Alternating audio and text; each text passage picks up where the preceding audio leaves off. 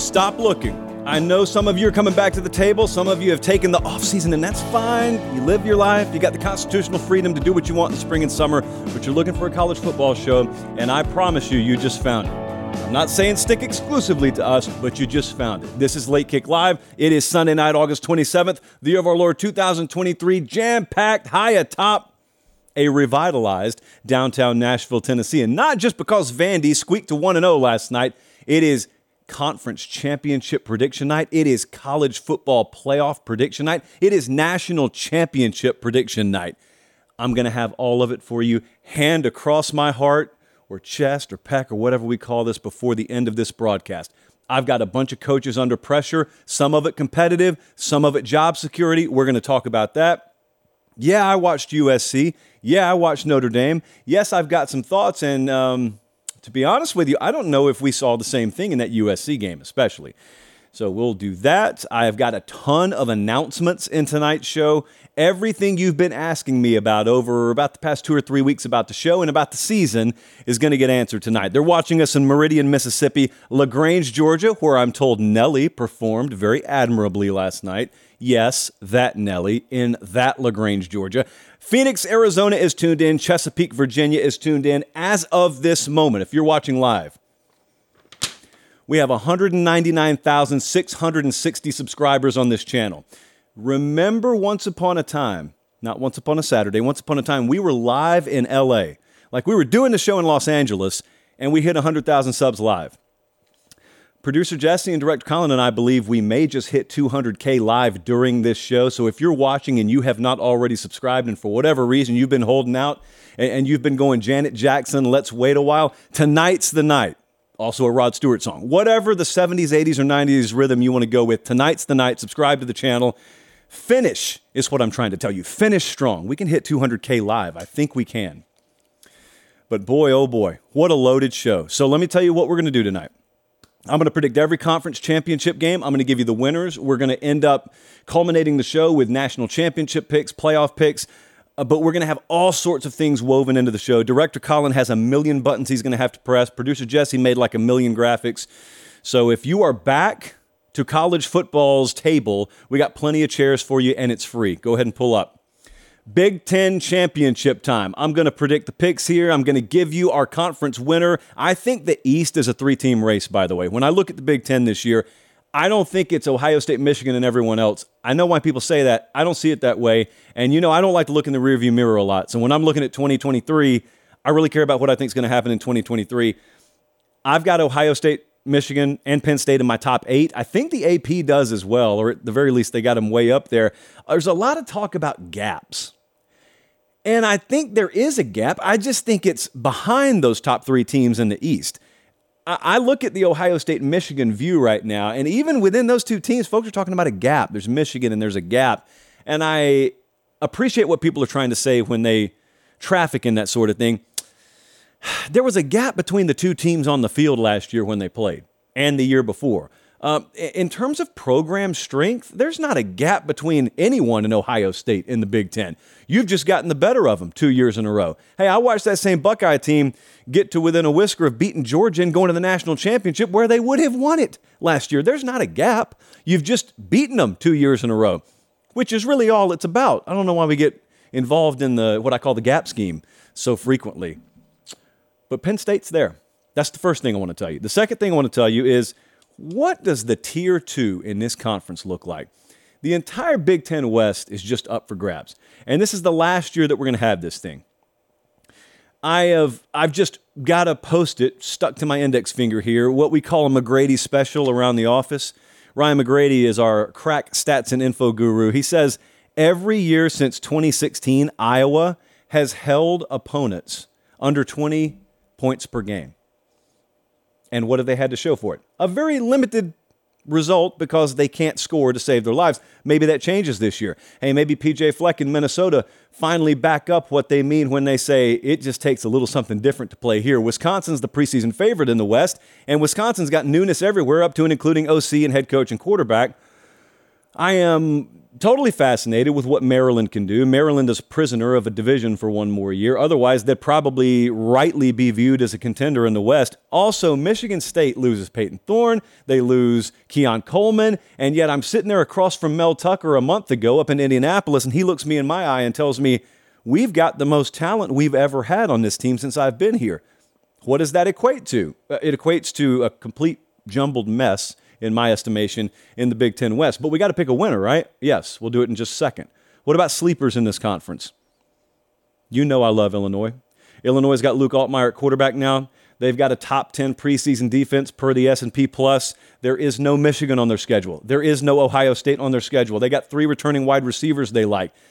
Pretty good on the offensive line, really good on the defensive line. I think they like the running backs enough, and I think that they got a taste last year. They're kind of like Kansas. They got a taste in that they charged out of the gate. They started what? They started 7-1 last year, and then they finished 8-5. They just didn't have enough gas in the tank. We see teams do that every year. It takes 12 weeks worth of gas, and if you got that tank half full, you get out into the desert, and then you're stranded in the desert. Illinois got stranded a little bit last year. Well, that means you got the best of both worlds. You got to experience the highs, but then you get to sell your team and motivate your team based on the lows at the end of the year. So I'd watch out for them. What does the conference championship picture look like in the Big Ten? Well, I deliberated on this for like a month and a half, but I'll tell you where I'm going. It's where I thought I was going to go in the spring. I'm taking Ohio State over Iowa, of all teams, to win the Big Ten. So I like Ohio State to come out of the East. Full disclosure, I don't think any of those teams over there in the top three is losing more than one game. So it is Ohio State, but it's Ohio State by a thin margin. But Iowa over there, like Iowa, if Cade McNamara is able to play, and it looks like he was good to go as of this past weekend, Eichold and the guy over there is, guys over there at our Iowa site, seem to believe not nearly as big an issue as the injury situation has been made out to be. So, look, if Iowa improves moderately to mildly offensively, they're going to be a really tough team, really tough out over there. But Ohio State, to me, is the combination of an elite roster without an elite quarterback that's known since the spring. They have to play complementary football to win. There's no C.J. Stroud to lean on. I think a lot of people view that as a negative. I have viewed it and will continue to view it as a potential positive. The difference is they may not strike you with lightning here, lightning there. It may look totally different, and that's fine because they got the players to play that way. Your team may not. Ohio State's got the players to play that way. And here's the sentence that I'm going to finish with that I have not said, I think, to any point under Ryan Day's tenure there. Their defense may well be the MVP of this team this season. And if Ohio State wins the Big Ten, I think it'll be just as much because of Jim Knowles in the second year, not third, second year as DC up there, and the way that defense plays, especially up front, as anything that offense does. That's complementary football. You know, once upon a time, that's the way they won games in this sport, and it could be that way again. You give me Ohio State over Iowa. That's how I see the Big Ten this year. Their current over-under in Vegas is 10.5 wins. They are plus 165 odds-on favorites to win the Big Ten. Now, before we move on here, I want to tell you what I just said, because when we put out the JP poll the other day and I had Ohio State above Michigan, people said, that's crazy. And I try to remind you, all that is a power rating. So all the JP poll is neutral field favorability. Who would I favor over who, or whomst would I favor over whomst on a neutral field tomorrow? People said, well, there's no way that Michigan should be behind Ohio State. And guys, I need to remind you of something. Michigan gets Ohio State at home this year, and they're still not favored to win the Big Ten. I know that doesn't mean anything to you because that's been the case the last 2 years, and you thumped them. I know that. You don't have to tell me that. That's all I'm trying to do with my power ratings, though. That's it. And so right now, Ohio State's about a 1 to a 1.5 point dog in that game, which implies neutral field they'd be favored. That's it. There's no gap. There's no anything. It's razor thin. You could barely fit this piece of paper perceptionally between where those two teams stand. But that's the whole point. There is no big gap there. So I'm taking Ohio State over Iowa in the Big Ten. Consequential year and final year for divisions up in the Big Ten. I've got two Chali to give away here. I know a lot of you are new watching this particular show. A lot of you are new and listening to this show. So welcome back to college football. We do this show 3 times a week. we have certain things associated with this show. This is a chalice of supremacy. It says Pate State Chalice of Supremacy on it. Pretty fancy, huh? You can't buy one. Don't worry about it. But you can win one, and you win one by doing what various members of our guerrilla marketing army have been doing lately, and that is just promoting the show publicly by any means necessary. So let me give you an example. Sean McMahon, possible relation to Vince. He emails me. He says, attached in this email is audio of me from August 25th on Cincinnati's ESPN 1530 with Chad Brendel.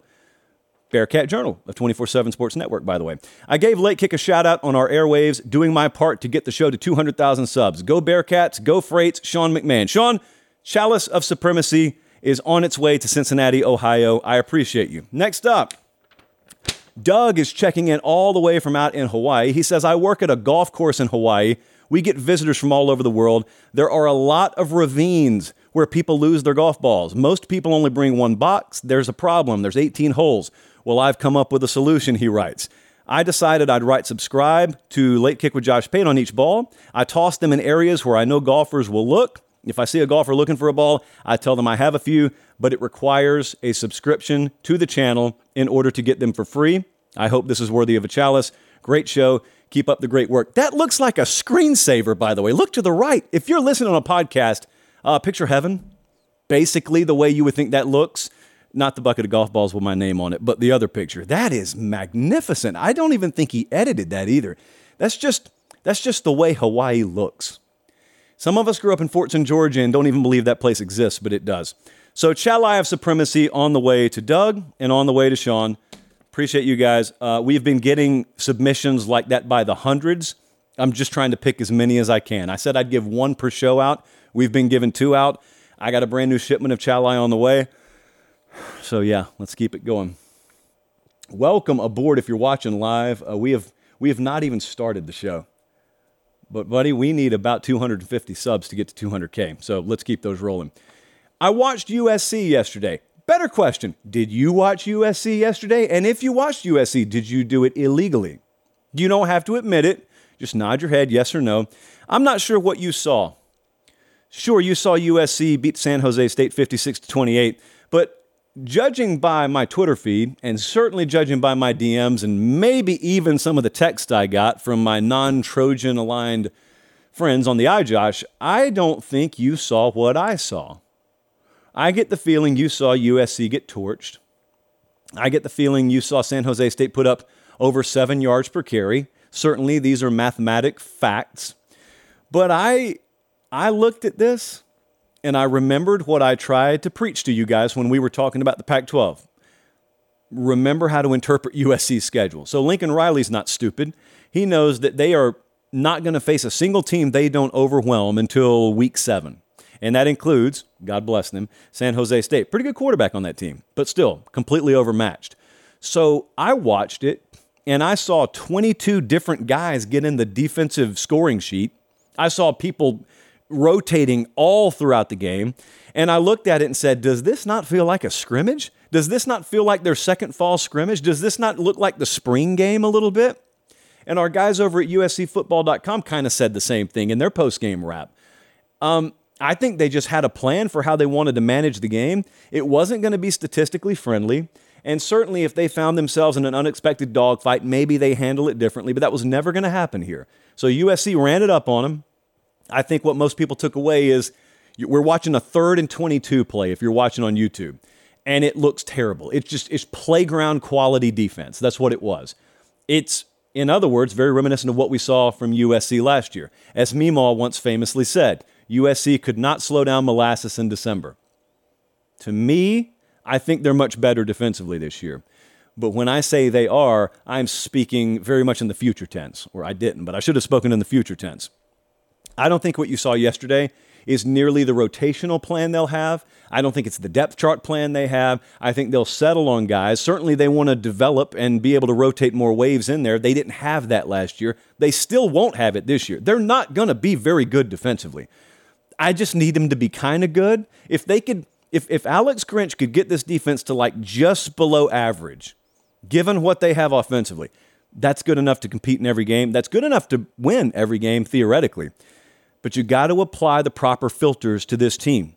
Remember, their schedule. Colin, go in your Easy Bake Oven and pull out the first half of their schedule. There it is. Check this out. Have you ever seen a pan of cupcakes like this? San Jose State, next up we got Nevada, then Stanford, then bye week. Bye is actually a better team than two or three of these folks that they play early on. They go to Arizona State. They go to Colorado. They got Arizona. Then it starts. Then we start finding stuff out. They go to Notre Dame. They got Utah. They got Washington, at Oregon, and UCLA to close out the year. I skipped over Cal because I think Cal's garbage this year. So it's very backloaded. They will not face a team they don't completely and totally drown talent-wise until that Notre Dame game. And that is, it's kind of close to Halloween. Some people will long since have had their Halloween decorations out by that point. I don't necessarily get down with that, but some people do, and that's their right. Zachariah Branch is a freak. We talked about him about 3 weeks ago when we were talking about impact players, and I remember it because we pointed him out. It's true freshman, five-star true freshman receiver for USC. We pointed him out, and some people came back and said, yeah, that kid's good, but USC is pretty loaded at receiver. I know they are. They don't have players like him, though. Bet you they don't have players like him. That's what I said. And they don't. They don't. He doesn't even have his mouthpiece in, guys. Imagine how good he'll be when he puts his mouthpiece in. I'm not going to do what some of you recklessly did yesterday and say, oh, he looks like Reggie Bush. But he looks like very few players who have come through that program. So let me just put it that way. It's always just fascinating with these loaded teams, or in USC's case, loaded receiver rooms, when a truly elite talent comes in from high school. He had 4 receptions for 58 yards and a touchdown. He returned a kickoff yesterday. He did all kinds of things with punt returns. When an elite talent comes in to a position room, it doesn't matter how loaded the position room is. When a truly elite talent comes in, you can't keep him off the field. Zachariah Branch was never going to get kept off the field unless he got in trouble disciplinary-wise. And to hear the folks around USC tell it, he has no clue how good he even is. So he's kind of one of those happy-go-lucky, do his work, then just kind of put football on the back burner sort of guy. So he sounds like he's going to be really good out there. He looks like he's going to be really good. Let's take USC and their performance for what it was yesterday. They pulled away from a team. They were never going to be challenged by them. I think they knew it, and I think they handled the game accordingly. That's all I have to say on the matter. It was a good weekend in Indianapolis, Indiana this week, and it was especially a good weekend for those in the Carmel, Indiana area, and that's because we opened up a brand new Academy Sports and Outdoors there. Now, you know, as is customary around here, anytime we open a new Academy Sports and Outdoors, we send you guys there, and we send you guys there on a mission. Just prove to me that you went there, prove to me that you made a purchase and you represented our show right there in the presence of our exclusive partner here on Late Kick, and I'm going to send you a chalice of supremacy. Well, Kim did just that. Kim headed over there, and Kim purchased a keychain of all things. I don't care. She was in the store, and she made a purchase. And so, Kim, you, among others, have chalice of supremacy coming your way. Now, I'm going to give you guys until close of business today. This isn't a Chick-fil-A. We're open on Sundays here. I'm going to give you guys, if you went until close of business today, to prove to me in screenshot form, I'll take videos as well, that you were there for the grand opening, and I will probably have about 3 or 4 more Chalice of Supremacy to send out to you. Academy Sports and Outdoors are exclusive partner. They make this show free to you, and they do it very, very willingly. So we appreciate them. We got many, many more stores opening, but until then, if you can't get to one in person, academy.com. You don't just have to go when they're grand opening things. They've got all the stuff that you need for your outdoors, for your grilling, for your bike riding, for your fall baseball, football, basketball league, etc. Yes, they carry etc. as well. Probably what will be the most contentious portion of this show is at hand now. And there's no easy way to do this, so I'm just going to tell you. First off, thank you for watching if you're watching live. Got a big audience watching live. Like the video if you haven't already. It's time to predict the SEC this year. Who's winning this thing? Who are the sleeper teams? Who's our conference champ? What's the conference championship matchup? Well, courtesy of Ryan McGrady, got a little McGrady pop stat for you. The SEC has won the last 4 national championships. Not a surprise. If you remove the Bama-Georgia game, where they literally played each other, The SEC has outscored the opposition 157-56 over the other three games. They've won 6 of the last 9. Nice. They've won 13 of the last 17. So, before you accuse me of SEC bias, please just remember I happen to have the facts on my side when I talk about this conference. I'm not going to overthink the top of the SEC East. That's what I'm not going to do. It is Georgia's party, and until further notice, everyone else is just getting to hang out, not inside, but out on the front lawn. Now, Tennessee made some noise last year until they went to Athens. We were at that game. The only thing worse than going to a game that you expect to be good and it turns into a rout is getting rained on, because then you're kind of mad and you're kind of soggy as well. And I don't like being soggy. And especially don't like going to a game that turns into a blowout. And despite what they tell you, that absolutely was a blowout. But then Georgia comes into this year.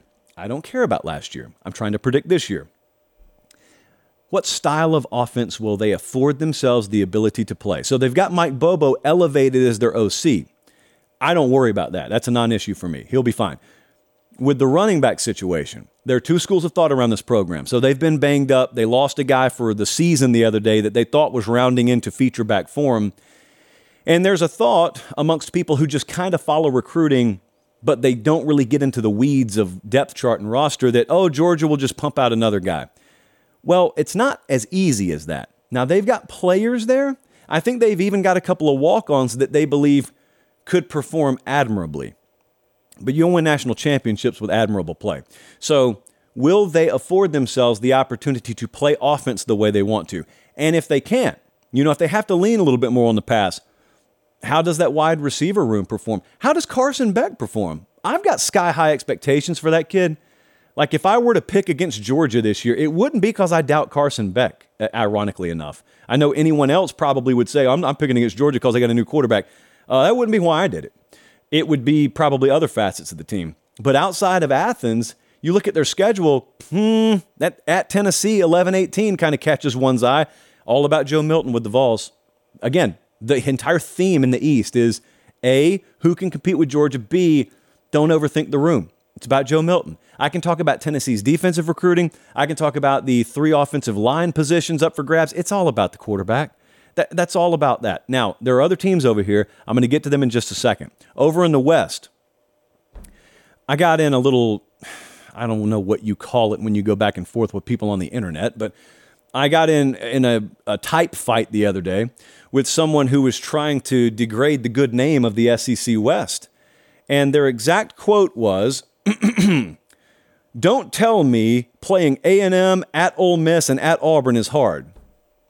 Well, it is, actually. It is hard, immunity. It's really, really difficult because those are really good teams. The difference is when you play in a division that's pretty loaded, folks got to lose. For every one game that LSU wins, someone had to lose. Ditto, Bama wins, someone had to lose. So someone's going to be 7-5 here and be one of the 25 best teams in the country, but you won't believe that because you believe one of the big lies in our sport, which is you are what your record says you are. Question to you, friend. If I put Arkansas or Auburn or Ole Miss in the Big Ten West, what would you call them? Answer, contenders. That's what you'd call them. Same team, same coach, same colors, everything. They'd be contenders all of a sudden. So, yeah, it is a tough stretch to play. Look, I could go Arkansas. I could go Mississippi State, for that matter. I could go anyone in the West in that argument. Texas A&M. But look, Alabama has not missed the SEC championship game in back-to-back years since 2010 and 2011. And they went ahead and won the national title in 2011 anyway. So it is very rare when we see Bama out of the title picture back-to-back years. Well, they are not favored to win the SEC championship this year. They are a plus 155 to make the playoff. They are plus 600 to make the college football playoff championship game. You're going to see a radical shift offensively there. I have continued to get the same kind of intel out of Tuscaloosa, Alabama for the entirety of fall camp. I'm going to share more of it with you in just a second. It's encouraging, but it's also scary because it's a very, very fine line. It's a very, very thin needle that has to be threaded. I think that's the right usage of the word. But if it is threaded, It's going to be pretty violent over there in the SEC West. LSU has a lot of good on their team that they need to transition to great. Last year, LSU should have gotten all the praise they got, and they deserve it, and we gave it to them, and everyone else should have as well. So they also got blown out by Tennessee. They also lost to Texas A&M. Again, because the expectation was so low, I could bake that in, and it's still a really great year. We can't have that sort of thing this year. LSU's at the party now. LSU's not showing up as a stranger, and everyone's trying to figure out, who is this? No, LSU's there now. And so, offensive line and defensive line, it's what they keep talking about down there. And I think defensively in their front seven, maybe the best in the conference. They've got depth. Mason Smith, in other words, being out for the FSU game. That's not the kind of thing where you look and say, what are we going to do now? Roll other guys in, lean on other guys. Oh, by the way, outscore them. Like, those are the sorts of things LSU can do. You want to know who the sleeper is in the SEC? Pretty much everybody. But when we talk sleepers in the SEC, I'm not necessarily talking about a sleeper contender to win the conference.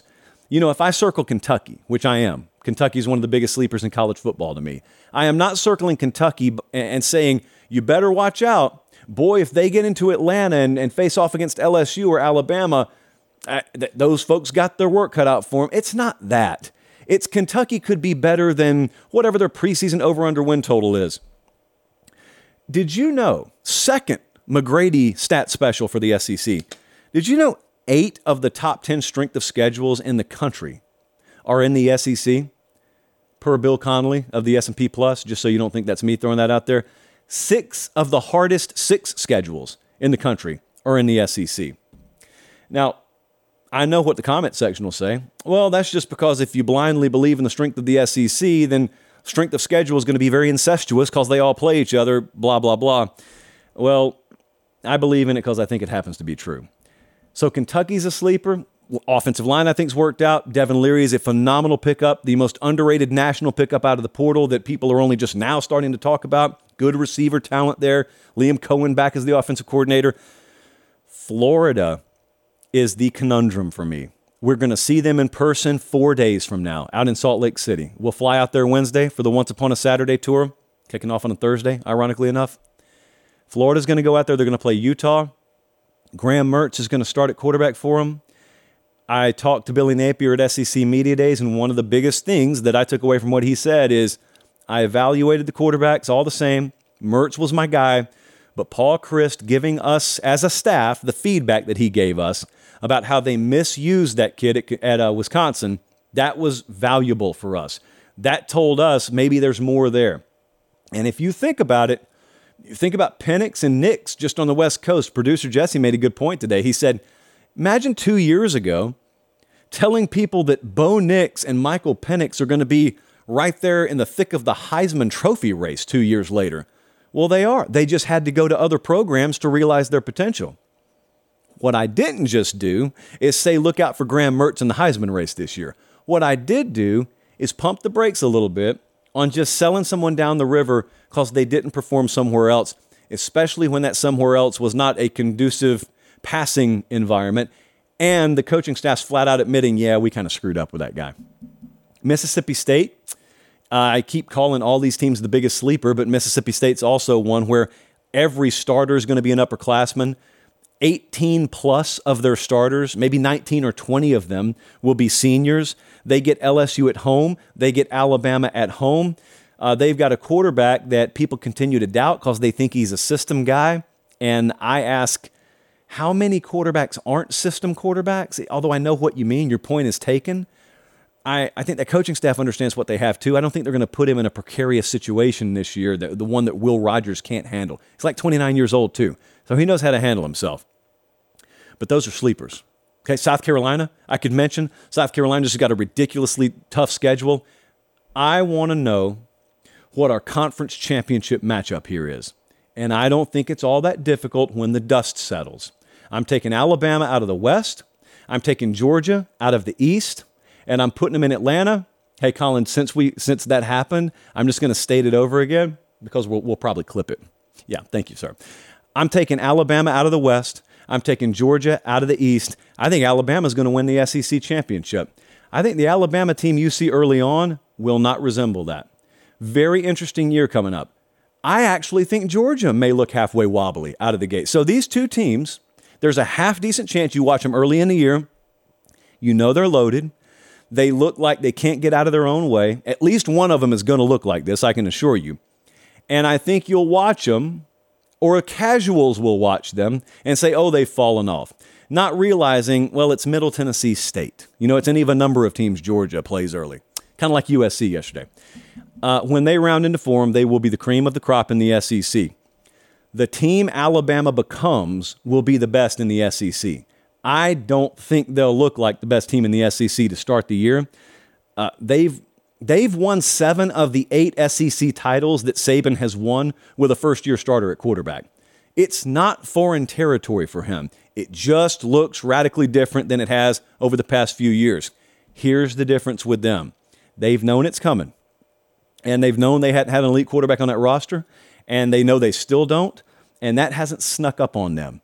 And that's why everything ideologically in that program shifted the moment that Kansas State game ended last year. You saw coaches hit the door, you saw players hit the door, and you saw an entire inversion in many cases, from strength and conditioning to nutrition to overall philosophy. They've known what they're going to have to do this year for quite a while, and they're equipped to do it.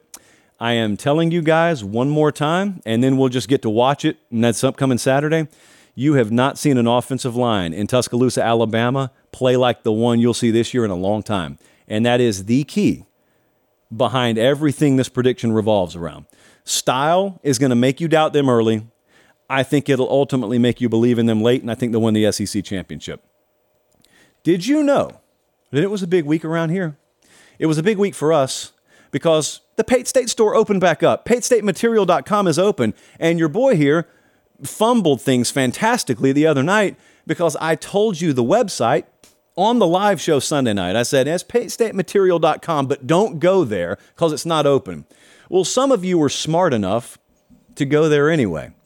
And it just so happens that we had soft launched during the show, unbeknownst to me. I wish I could say that was planned, but it wasn't.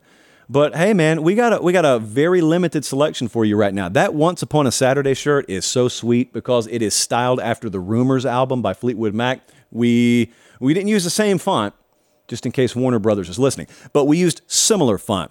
But that Paid State, My State handshake series there, some of you are asking, where's the South Carolina stuff? Where's the Clemson stuff? Where's the Arkansas stuff? It's all coming, guys. It's all coming. This is the first wave of many, many, many waves that we have ahead. So I didn't want to crash the site because those of you who are real ones who were around last year, remember, we could only keep that store open for like 10 minutes at a time, and you kept crashing it. So we've eased ourselves in. We had a really, really good weekend of traffic, and so it's open now, and we are going to be adding things. So keep checking it out, PateStateMaterial.com. I'm not going to use the show to promote it and plaster it all over the place. You know where to find it if you are so inclined. And we got so many ideas for that, but I'm not going to bore you with those right now. Just PateStateMaterial.com. The store is open. Enjoy. Notre Dame beat Navy yesterday, 42-3. Everybody has an opinion on Notre Dame, so I figured I'd talk about this for just a second. I'm going to ask you / implore you, no matter what your opinion is here, be better than the lane-changing casual amongst us. You've seen the lane-changing casual. He / she, unfortunate to say, They exist all over the place. They were out in full force watching this Notre Dame game yesterday. The lane change casuals had a field day with Notre Dame. So here's what it sounded like. You probably heard it just like I did. It sounded like this in the pregame. Give me Navy plus 20.5. You know what? Sprinkle a couple of dollars on the money line. This is going to be a lot closer than anyone thinks it is. Fast forward to the end of the game. Well, of course they won 42-3. Big deal. It's just Navy. Same person said both things. You can't do this. You can't do this. If some of you found yourself slipping a little bit, it's okay. It's preseason for all of us. Don't be a lane-changing casual. Have a mentality. And if you were wrong about something, say you're wrong about it. If you're right about something, by all means, say you're right about it. But don't call something, have it fall flat, and then just switch and say, well, of course it happened that way. Well, I wasn't the tune you were singing 4.5 hours ago, sir, ma'am. So 42-3. Yeah, it was just Navy. This was dominance. I know Navy attempted like 3 passes. Yeah, it's Navy. This was dominance. Quote from earlier this month. We dug in the archives. Quote, on this show, how about this? Notre Dame goes as far as those true freshman wide receivers can take them. Well, Jaden Greathouse watched the show at least because he had 3 catches for 68 yards and a couple of scores yesterday. I was looking at Tim Prister's final thoughts on this game over on irishillustrated.com. He made a great point. When is the last time you watched a Notre Dame football game and a tight end wasn't even targeted? Forget a reception. They didn't even target the tight end position, and 9 different guys caught passes. So, either that means Notre Dame has ripped the tight end pass out of the playbook, unlikely, or they didn't really even open the offense up a whole heck of a lot yesterday. I would lean towards the latter rather than the former. We got a padlock stat. So many things coming back on the show. Yes, the padlock stat is back. Sam Hartman led Notre Dame to touchdown drives on the first 5 possessions. That is the first time that has happened for Notre Dame since 2011. Translation, we back, baby. We back. So much could have looked ugly in this game, and it didn't. So, you know, on this show, it doesn't matter if you're favored by 10 or 50. If you do what you're supposed to do in a world where so many people shirk their responsibilities on a week-in, week-out basis, we will give you credit. I'm not going to give you flowers, because that statement's already very played out. But I will give you credit, and Notre Dame did above and beyond what they were supposed to do. They opened the season 17th in the JP poll. The AP poll had them higher.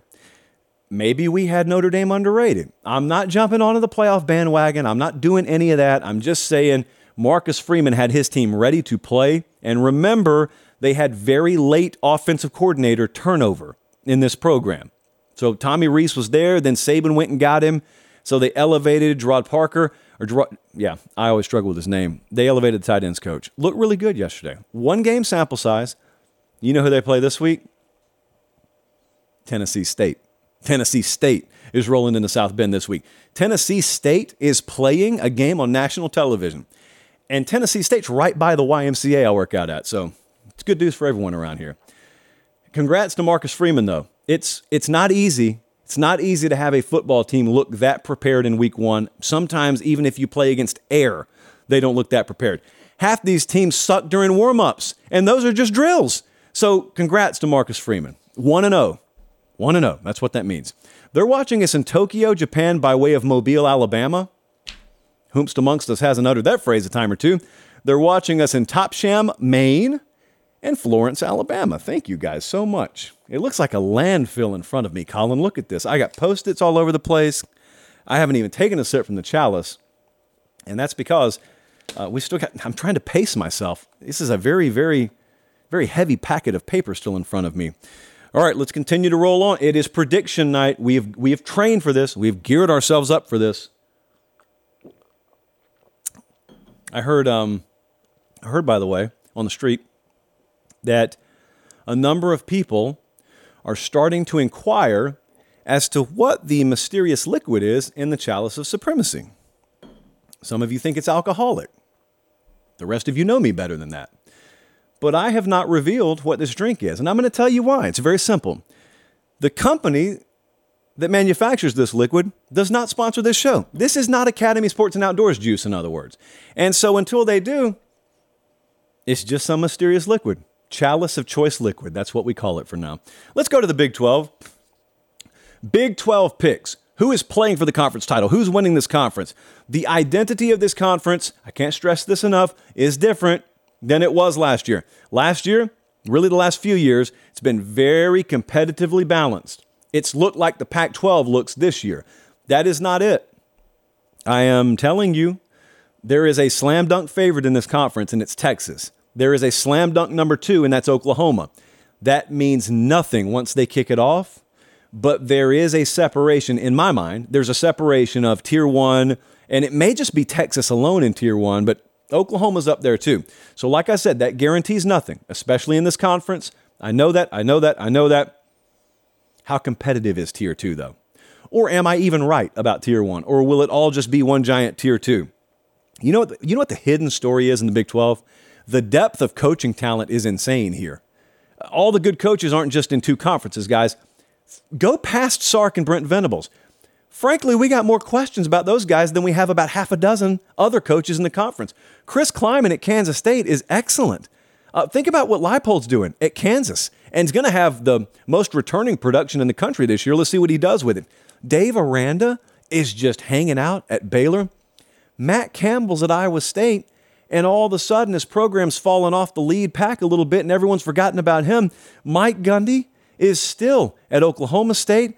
Joey McGuire is doing and is in the process of continuing to do great things at Texas Tech. Could really flash on the national radar this year. Gus Malzahn is now a Big 12 head coach. And you may be thinking to yourself, okay, but that's it, right? Like, surely he's not just going to keep naming names. Guys, I didn't even list the dude who just took his team to the national title last year. Sonny Dykes is at TCU. We just got to the 8th name I listed. And, oh, by the way, this guy played for a national title last year. They're really deep. They're really deep and talented at the coaching position. And while those guys don't take the field, they impact things in a big way. The sleeper team in this conference, I think, is Texas Tech. And unlike the SEC, in the Big 12, if you're a sleeper team, you could legitimately win the conference. Like, Texas Tech's unranked in the AP right now. Couldn't be us in the JP poll. We got them in the top 25. If you're looking for a team that could bottle that sort of TCU energy from last year, I think it could be Texas Tech even more than TCU this year. There is a thought floating around the college football sphere, false, I might add, but it's floating nonetheless, that I don't like TCU, which is insane. I'll address it in a second. But Texas Tech, that over under 7.5 wins, man, if they get off to a hot start, that Oregon game in week 2 is so underrated because it's the same day Texas plays Bama. Utah goes to Baylor that day. Wild day. Wild day in the Big 12. But don't overlook that game out there in Lubbock.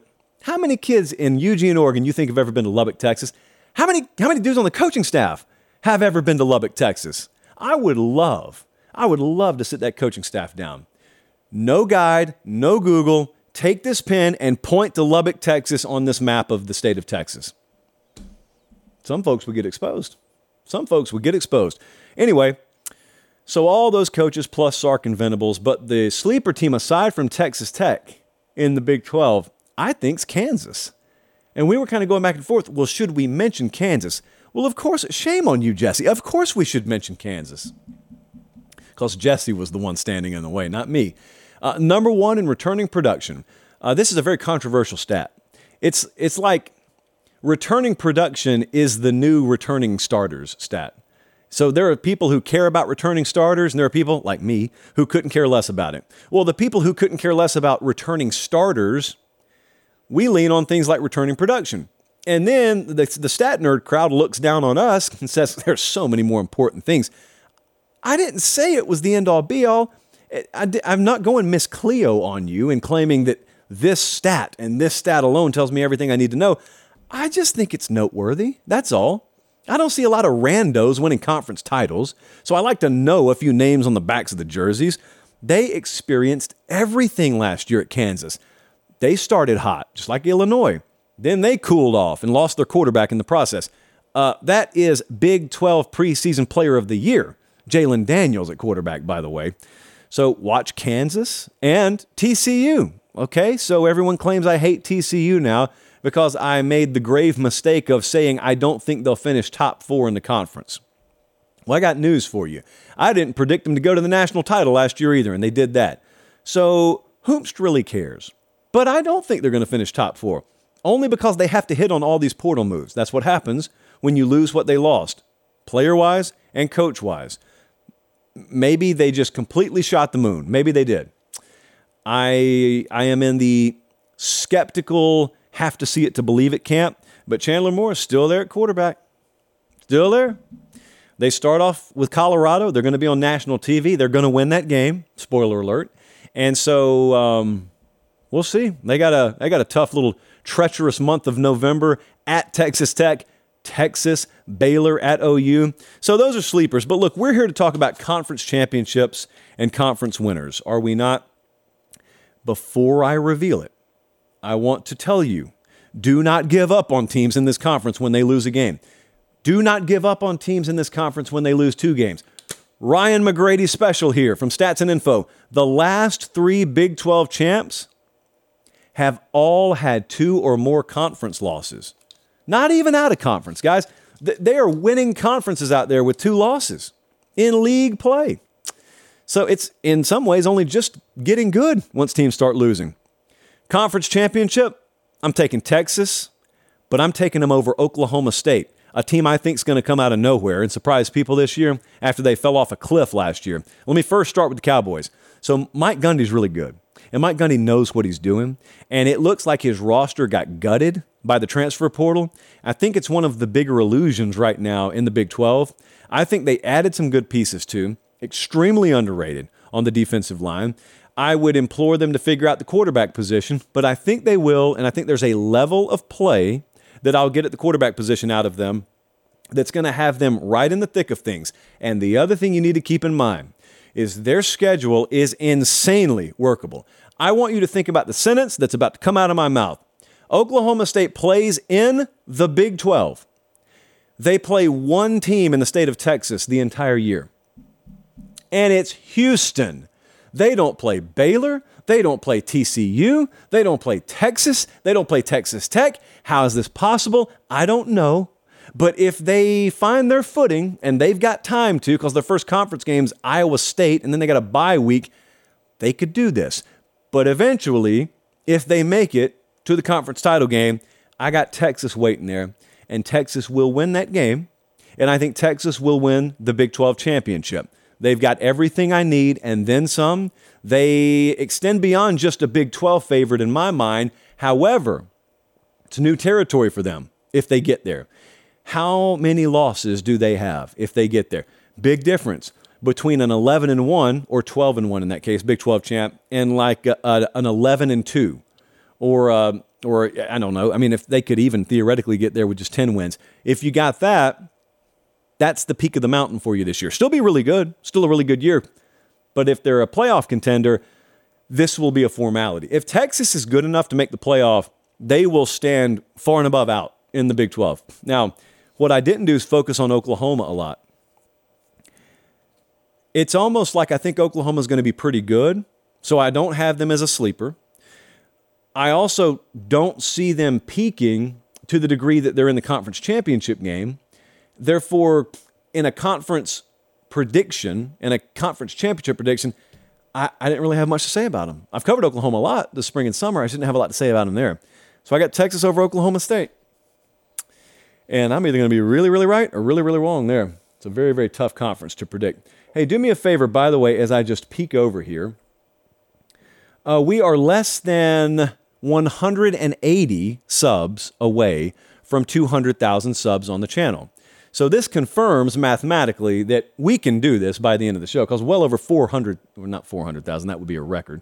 Well over 4,000 of you are watching live, so just go ahead and make it happen. Hey, if you're an Oklahoma State fan in here, you really better make it happen. No one else is going to do for you what I just did for you, I promise. And I'm not above rescinding a pick. We have a very, very good cause that we're doing on the show. We have an auction that we're partnering with CBS to participate in. I've always gone on the record as saying never pay money to talk to me. Never, never, never, never. Terrible idea. Whoever advises you to do that, kick him out of your social circle. However, we partner with St. Jude a few times a year for cancer research for children, and we auction off a private Zoom call with me. And on that Zoom call, if you win this bid, we go anywhere you want to. And it's always very interesting conversation. Most of you want to know behind-the-scenes stuff. Most of you want to know about your favorite coach. Most of you want to know about the stories that I can't tell on air. Some of you have asked me to put Colin or Jesse on, but no one's paid enough money for that yet, candidly. But this is always really fun. It's for a great cause. The link for this is in the show description right now. So you can click on it right now if you want to. The bidding is going to go through Tuesday night. So Tuesday, I think about 6 p.m., is when this cuts off, right before our Tuesday night show, actually. So that's out on the socials, but it's also right here in the show description. If you're listening on podcast, come over to YouTube. It's okay over here. No one's going to bite you. Subscribe while you're here, and you can find the link there. But that's a really good cause, and we have a really, really good time. I have never had a bad conversation with one of you. Oh, it's ACC picks time. This was the toughest one. This was my holdout. The ACC was my holdout. I settled on all the rest of these picks a little while ago. Not the ACC, though. Okay. I'll tell you where I want to start here. Okay. In the ACC, I have waited for this moment for so long. It's borderline Phil Collins lyrics here. I've waited for this moment all of my life. Competition for Clemson. They've won the ACC 7 of the last 8 years. No one has stepped up consistently. FSU and Miami have been utter failures. The state of Virginia is nowhere to be found. And until recently with FSU, it didn't look like it was changing. North Carolina, maybe every now and then. Pitt, maybe every now and then. Well, all of a sudden, it looks different now, doesn't it? In fact, I got Florida State one spot ahead of Clemson in the preseason JP poll, and we all know how big that factor that is 4 months down the road. So we got that. We've got an internal shakeup staff-wise period at Clemson. I wonder how that affects them. Just the knowledge that there's another contender in the room. To me, it's pretty clear where this conference is going at the end of the year, but Miami and North Carolina, along with Pitt, those are the teams that I think could have something to say about that. So North Carolina, very, very weak defensively last year. I got to be honest with you. I have not bought some of the rumblings that they're going to be significantly improved on that side of the ball. And if they're not, that means they wasted the career of a really good quarterback in Drake May, because they will have not gotten anything more than just flashes as a team out of him. Miami's going to have a turnaround this year. Miami will be a better football team this year. Miami's got two new coordinators, and Miami's still got a lot to get back on track. They're going to have to rely on true freshmen and transfer portal guys. How big is the turnaround? You guys happy with 8 wins down there? That's where I had you at. But if they go over that, 9 wins, 10 wins, they could be a factor in this. Virginia and Virginia Tech are so disappointing to me. I should be talking about them every year. And the coaching staffs are not high enough caliber there. I'm not just talking about head coaches. The staffs there are not good enough right now. They do not measure up. They don't compare. They got to get better. There's no excuse for football at the college level in the state of Virginia to be bad for an extended period of time. No excuse for that. The sleepers in this conference, Louisville, obviously, partly because of the pieces, partly because of schedule, but we've talked about them a lot, I feel like, on the show. So let's just keep an eye on them. It could be a product of both, but I think that they could be in this thing just because of schedule alone. But Pitt, there's some crazy stuff going on with Pitt right now. Pitt just continues to climb up the odds board. So there is a lot of wildness happening in the betting markets with Pitt. It reeks almost like of politics, where someone knows something about a candidate. Is Narduzzi running in 2024? I don't know, but his team keeps on creeping up the odds board. And so Phil Dracovic, in case you didn't know, of Boston College fame, starting quarterback there. They're confident in their system and their roster. They're always putting guys in the NFL. They're never in the top 10 in recruiting. They know how to do things at Pitt. Duke, here's my question. What if I gave Duke Louisville's schedule? Because Duke's got Riley Leonard at quarterback. They have done a great job there. Mike Elko's done a great job. They've gotten the 19th highest level of returning production in college football, but they play 6 of the top 6 teams in the ACC, plus Notre Dame. They can't win with that schedule. I mean, they can't make legitimate noise in the conference with that schedule. And so with that in mind, who's playing for a conference championship over here? I think it's pretty obvious. I mean, something will have to really, really change drastically. But I got Florida State over Clemson in the ACC championship game. And you know what I think? And this is just a feel here. There's no skill in predicting this to me. I think Clemson will get them the first time around. If I had to bet right now, I'd lean Clemson in that first game, but I don't think there's going to be much separation in those teams. And I think Florida State's going to be good enough to punch a ticket to a rematch in Charlotte. And I think the team Florida State may be, if they're able to stay healthy by December, could be a better version than the one Clemson plays that Saturday evening in Death Valley. I think Florida State's going to end up winning the thing. And same question as I had with Texas. If they win it, is it a 2-loss team? Is it a 1-loss team? What kind of team are we looking at? Is it more than just a conference champ? Because, you know, right now, to me, the ACC is right there in line with like the Big 12, the Pac-12, and wondering, will their champ be high caliber enough to be included in the college football playoff? And I've still struggled, gone back and forth on that. But yeah, I didn't know I was doing that as of like 2 days ago. But I'm taking Florida State. Slight number 2 in the odds market right now behind Clemson to win the conference. I'm taking Florida State to win the conference. So there you go, Bryant McFadden. You tried to talk me into it 7 months ago, and I'm there for you now. Oh, boy. You know what's become tradition around here? I forgot about this. I've put chapstick on about once a show for the past 3 weeks, and it served me very well. Don't have chapped lips, kids. We're entering that time of year. Humidity is only about 80-degree dew point around here right now. It's getting kind of crisp. The Once Upon a Saturday tour is headed to Salt Lake City, Utah. I'm flying there this Wednesday. It's a Thursday game. Do I care? No, I do not. The Once Upon a Saturday tour will be in a town. We will be at a game of our choice every Saturday this fall. If you're new to this show, here's what's up. Let me break it down for you. We are the most blessed people on the face of the earth. Number 1, because a major company pays me to do nothing but talk college football all year, and then they let me pick whichever game I want to go to and just stand on the sideline. And added bonus, this Thursday, we will do our show live from Utah, I think inside the stadium, I believe, before the game. So our Thursday edition of Late Kick Live is going to be really early in the day. The tentative plan is 3 o'clock Eastern, 1 o'clock Mountain Time. So I'll send out final word on that. But anyway, yeah, it's going to be a load of fun. I've never been to a game at Utah. And there is a very strong rumor, very strong, that we're also going to show up at a Saturday game.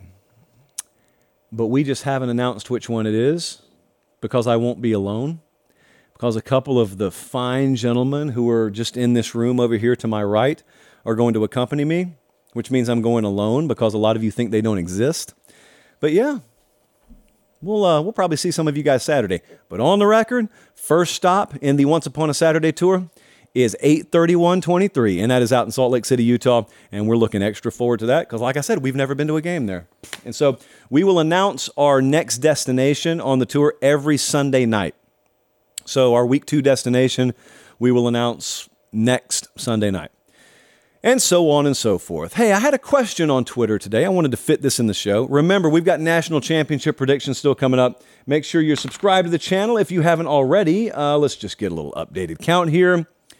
We still need about 150 subs. And I know good and well about 47% of you are not subscribed to the channel, and I know that you have it in your heart to do what's right. Meemaw would want it this way. Yours, not mine. You already know how mine feels. Your Meemaw would want it this way. You gonna let Meemaw down tonight? On the Lord's Day? You gonna let Meemaw down? I don't think so. Subscribe to the channel, please. Jamari hit us up from Spartanburg, South Carolina, and he asked, which coaches would I say are feeling the most pressure this year? Jimbo Fisher is a slam dunk number 1. Jimbo's feeling a ton of pressure. The rule on our show is there are two kinds of pressure. You've got competitive pressure, which means you're just in a high-stakes environment, which to some degree everyone feels, some more than others. But competitive pressure doesn't mean your job's on the line. The other kind of pressure is job security pressure. Full disclosure, I'm not sure which one Jimbo's feeling, maybe a little bit of both, but man, this is a place where every other box is checked. I told you guys a little while ago, I'll tell you once more, because a lot of you have come back to the channel for the fall. There is a widely held school of thought that A&M's got everything else they need. Now, they may have the head coach they need too, but there is a school of thought that if they don't get it done this year, that they are more likely than you think to pull the trigger out there, because they know elsewhere they've got everything. There's nothing they lack in that scenario where they win 6 games this year. There's nothing they lack other than the right head coach. So Jimbo is definitely feeling that pressure. I think Neil Brown at West Virginia is feeling the most preseason pressure for his job of any Power 5 head coach in the country. And, I mean, look, I know some folks around that program thought they were going to move on him after last year, and they didn't. Okay, so are we going to find ourselves watching Neil Brown finish the season this year? Are they going to have a good year and make it a moot point? Or is it going to be one of those deals like at Nebraska last year or like at Wisconsin, where they get 4 games into the season, 5 games into the season, and then they hit the dump button, and it makes you say, well, why did you even start the year with him? Which is a valid question. I think Lincoln Riley at USC is feeling pressure, competitive pressure, not job security pressure. I go back 24 hours, where a lot of you guys were watching them struggle statistically on defense against San Jose State. I think that'll get cleaned up to a degree, but what if it doesn't? What if they're just not good again this year? Well, I'll tell you what'll happen. There'll be some really, really tough decisions that'll have to be made, because you can't maintain that defensive staff and continue to think that you're going to be involved in like postseason consideration. They're going to the Big Ten next year. Like, you think that they're about to be subpar defensively in that league? Of course they're not. They can't afford to be that in the Pac-12, much less the Big Ten. So I think that Lincoln Riley's feeling that kind of pressure. The bad part for him is it's kind of in a given season, it's out of his control. Now, it's in his control to hire his DC, but he doesn't have anything to do with defense. So there's that. I think Billy Napier is feeling a lot of pressure at Florida. That's crazy. You know, it's a good idea. It's a good time for us to bring our friend, the alien, back to the broadcast. We do this occasionally from time to time. When we need an outside opinion, some of you use research firms, focus groups. We just have a hypothetical alien that we bring onto the show. And he comes down and says, hey, alien, how have you been? Long time, no talk. There's a guy that's had a grand total of 1 season at a program that was pretty much a tire fire when he took it over. And the alien would probably say something like, oh, okay, well, give him a few years, right? And we say, not so fast, alien. A lot of these people want it in a microwave, at which point you explain to the alien what a microwave is. And I think the alien, or any outsider for that perspective, would look and say, all we are saying is give Billy a chance. And those who are in the Florida fan base look back and say, we don't feel like taking time to do this. He's got the portal. He's got everything at his disposal. He needs to be a lot better this year. Now, you may think that's irrational, but it's reality. And so look, here's the good thing for him. Their over-under's 5.5 in the win column, or the win total. So if they go 7-5 this year, we can legitimately say he overachieved. I think they're going over 5.5 wins, by the way. I've got him top 25 in the JP poll. So means nothing. He's still got to follow through on it. It would be very good. It would be very, very good for him to get that first win at Utah by any means necessary this Thursday. Ryan Day is the one feeling the most competitive pressure, because Ryan Day, contrary to popular belief out there, runs no risk of losing his job this year if he loses to Michigan for a 3rd time in a row. I don't believe that. I think it's insanity. And I respect the tradition up there. I get why you would say that. No. Now, this is a program that makes very sound decisions when it comes to coaching. They're not getting rid of a guy if he goes 11-1 and loses to Michigan 30-24 in the Big House. That's not happening. But and one day I'll tell you, and I probably won't because it was off the record. I had a little talk with Ryan Day about that last month. He gets it, man. He gets it. He doesn't shy away from it. He knows what time it is. And so if any of you had started to think about feeling sorry for him, don't. He doesn't need you to. He doesn't. No one up there does. Shout out Jerry Emig there, getting some FaceTime, just barely. I think still, though, knowing the unique dynamic of that rivalry, Ohio State, Michigan, and knowing how much they out-resource everyone else up there, it's so weird. If the alien was still here, he already flew back home. If the alien was still here, I would try to explain to him, it doesn't matter if you win all of them. If you lose that Michigan game up there, in this sport, it's considered a failure. Gasp. Yeah, that's pressure. It's real pressure. Can you imagine how uncomfortable life is if you lose consecutive games to Michigan, much less 3 in a row, which hasn't happened in that series this millennium? That's pressure. He's not going to lose his job, but that's pressure. And Steve Sarkisian at Texas.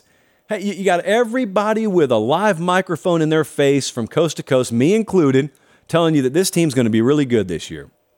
And it's easy because we don't have to coach and we don't have to play. So I can confidently tell you it's been easy for me to say what I've said about them. I don't have to back it up. They do. And they're the ones who get hated on if it goes sideways, not me. I'll just blame the model. I'll throw the model under the bus in a second. I just want the credit. I have no interest in the blame. But Steve Sarkisian can't duck the blame. He's got to take the blame. And so if they don't win 10 games, if they don't win the Big 12, it's a failure for them this year. I think they know it. I think Steve Sarkisian believes the same thing. And I think he's fully in the belief that he's got the team to get it done. And I believe he does too. That's why I predicted him to get the job done. But whether it's Jimbo or Billy Napier or Sark, Ryan Day, Lincoln Riley, Neil Brown, all those guys are feeling some kind of pressure this year. And I could go through the rest of the list of coaches in America. Those are just the ones that stand out in my mind. We still got a couple more things to get to. And there was a thought in the studio that the show may take 2 hours tonight. So at least we're going to come in under that. 116 subs away from 200,000. What if I went on a hunger strike? I'm not going on a hunger strike because I'm really hungry. So I got to go eat right after the show, but maybe for 300,000, I'll go on a hunger strike. All right, here's what we're going to do. Catch you up where we are. I got to give you Pac-12 predictions. I've got to make a very special betting-related announcement. Toot, toot. And then we're picking the playoff. I'm going to flat out tell you who I think is going to win the national championship. All that's coming up right now. Like the video if you haven't already, and subscribe to the pod and channel if you haven't already. In the Pac-12, it's anybody's ball game. There are 6 teams out here. There's a 6-pack of teams, and the odds say that pretty much any of them could win the title. This conference has college football playoff contenders, but I know a lot of you don't believe that. That's okay. It's important for me to be right here. It's important for one or two of them to elevate. We can't just have bumper cars out there. I've got to have one or two of them elevate. Who plays defense, I think, in a conference full of quarterbacks, will determine who wins this. Last year, listen to what stats and info came up with. Paper pop. Last year, the Pac-12 had 5 of the top 10 scoring offenses in the country. Yeah, pretty good. Not surprising, right? Well, defensively, things weren't nearly as pretty out there. Utah, as of this moment, is the only team with a projected top 30 defense according to S&P+. And they've got big-time health questions at quarterback. Now, for the record, I disagree with the S&P+ projection. Bill Connolly pretty much invented math, but I do think that there's going to be at least one other team out there that lands inside the top 30 in total defense. But anyway, sleepers in the Pac-12. I don't think we have anywhere to go out here. I don't think there's a team outside of that top 6 that's going to make legitimate noise in the conference championship picture. So the top 6, in case you haven't been paying attention, Southern Cal, Oregon, Washington, Utah, Oregon State, and UCLA. JP poll is very high on both teams from Oregon. Just let me spoil the ending for you there. Do you really think that Cal, either of the Arizona teams, Stanford, Washington State, or Colorado are going to be a factor there? I don't. I just don't. If you disagree, more power to you. Hopefully you're right. It's going to be very fun to watch Jaden Rashada start at quarterback for Arizona State. It's going to be very fun to watch Travis Hunter play both ways, probably at a really high level for Colorado, but I don't think those teams are going to make noise. But here's where I differ from the AP poll. If you're asking me for the tiers of teams in the Pac-12, I think it's Oregon and USC in tier 1, and that's it. And then I go tier 2, and I got Oregon State and Utah and UCLA and Washington, but I wonder, is tier 1 bigger than that? Is it smaller than that? Is there no tier 1? Is it just a bunch of above-average teams in tier 2? Well, that's what we get to conference championship predictions for, right? So the conference championship picture in the Pac-12, it may not emerge until later in the year, especially with USC not even entering the meat of their schedule until mid-October. But you know where I'm going with this? I think Oregon's the most underrated team in the Pac-12, AP versus JP poll. I'm putting Oregon in the Pac-12 championship game. I'm putting UCLA in the Pac-12 championship game. More on that in a second. And I think Oregon and Dan Lanning will take it over Chip Kelly and the UCLA Bruins when the dust settles out there in Las Vegas. UCLA is going to raise some eyebrows here. Couple of things. They keep getting better. They've got their quarterback situation worked out. And that doesn't mean that the guy who starts week one is going to be starting in week 9. It could be the opposite. That's the point. They've got all the insurance they need with Garbers. And I think he'll probably start at the beginning of the year. And if he goes wire to wire, that means he played well enough. And he does. If he doesn't, it means that Dante Moore had what it took to overtake QB1, which is all the better for them. They have fortified their lines of scrimmage. They went and got really, really good high-level help in the portal at the running back position. They, unlike some of these other teams in the top tier, only play, I think, 3 of the other top 5 teams in the top half of the league. All the rest of them play either 4 of them or all 5 of them. And I think that by the end of the year, you're going to look at UCLA and say, a lot better than I thought they'd be. But I think Oregon's a lot better than you think they'll be on both lines of scrimmage, including the offensive line, where preview magazine syndrome, or PMS, would lead you to believe that's going to be a weakness for them. Offensive line is not going to be a weakness for Oregon. Defensive line and defensive personnel and versatility is going to allow them to be a lot more multiple on that side of the ball than they were last year. And Bo Nix is still there. And so I think they're going to not only win the league, I think they're also going to be in playoff contention. I think it's going to be a really, really good year for Oregon in their last year in the Pac-12. I have got 2 things to tell you. I've got an eyelash in my eye. Okay, we took care of that. Just that easy. You know what's back? The Ramen Noodle Express is back this year. It felt so good to say. It's been bottled up. So many people ask questions about it. The Ramen Noodle Express is back starting 48 hours from now. I will have picks for week 1 in 48 hours. The Ramen Noodle Express killed it. We put kids through college 2 years ago. And then last year we treaded water. And we finished just above 500. And you know what? It's no way to live. And so I punish myself. I'm that kind of kid who gives his own self a spanking. I don't need my parents to do it. It's always been a policy of mine. And so we're back. I want you to put the word out that we're back. The Ramen Noodle Express is back. And you know what else? Double paper pop. Friday Night Lions is back. So if you're not already following on Instagram, @LateKickJosh, for 2 reasons.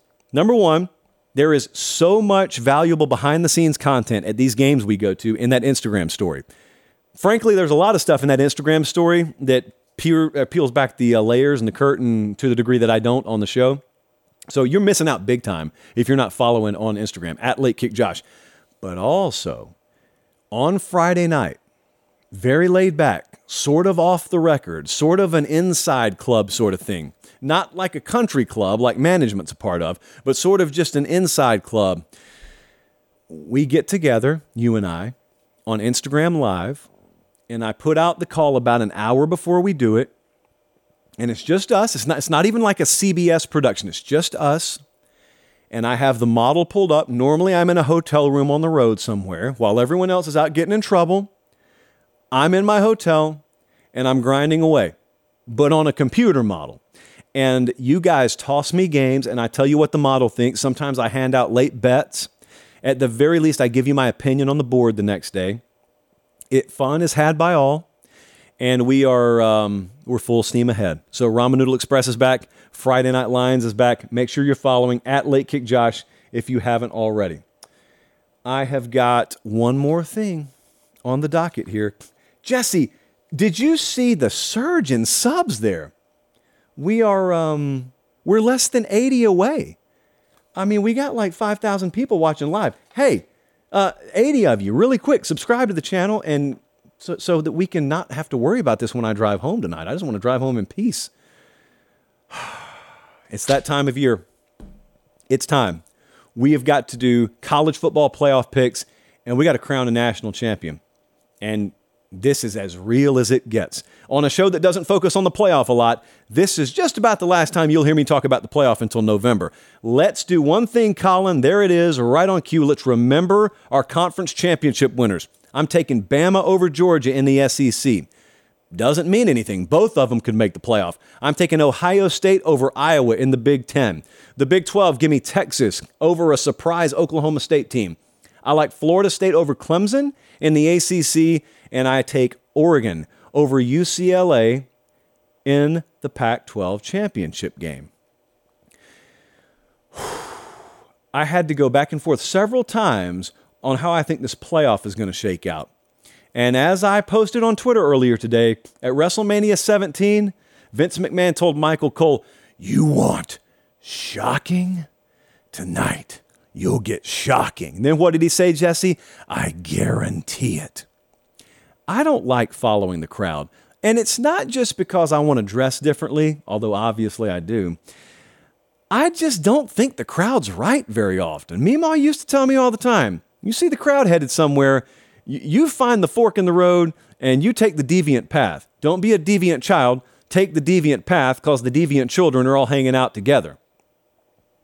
I got to be real. That wasn't a Meemaw quote. I just made that up. So here's what we're going to do. We're going to have Ohio State win the Big Ten, and we're going to have them lock up the #1 overall seed. Ohio State in the playoff. I got Bama winning the SEC. I've got Bama probably losing a game in the regular season, and therefore I think Alabama is going to lock up the #2 seed on the strength of being the SEC champ. Here's where it gets a little muddy. I'm really high on Oregon. And so not only do I think the Oregon Ducks are going to win the Pac-12, I think Oregon is going to be a team that surges. I think Bo Nix is going to have a tremendous year, not just because of the poster in New York City. I think Oregon's going to make the playoff, and I think they're going to be the 3 seed. And that's because the 4 seed is actually coming from the Big Ten, and it's not Michigan. I think Penn State is going to find a way to lose one game and no more. And they may not play in the Big Ten championship game, but that one-loss non-conference champ team that so many people will think is either Bama or Georgia, or it's Ohio State or Michigan, I think it's Penn State. You give me Ohio State, you give me Bama as the 1 and 2. I've got Oregon 3, and I got Penn State 4. There are obviously glaring omissions there. So let me address Georgia. My thought on Georgia is I think they're going to lose a regular season game, and I've got them losing in Atlanta, and a 2-loss Georgia team's not going to the playoff. It's kind of sacrilege to say right now. It's really not, guys. It's just hard to do. It's very hard to pull this off. There is stuff always working against you in this sport, but when you're trying to walk a tightrope 100 floors above the road, it's really, really hard to pull off. I don't obviously love them losing Branson Robinson, and that's before the season. It's not that they don't have capable guys in the backfield. I don't know that they've got like game-changing difference makers back there. And if I also don't know that they've got the kind of pass rush they've had in years past, and I'm looking at Carson Beck as highly as I think of him and asking him to do with that receiver room what no one's done in a long time, and that's find a 1,000-yard receiver somewhere in there, I just think the margins are a lot thinner than the rest of America does. Now, it sounds kind of hypocritical because I got Georgia power rated as the #1 team in the country right now. And if they played the playoffs today, I'd pick them to win the national championship. I think the course of the season is going to bear out that some teams are going to get better. And I don't necessarily know that Georgia surge that we've seen is going to happen this year. So I got them losing a regular season game.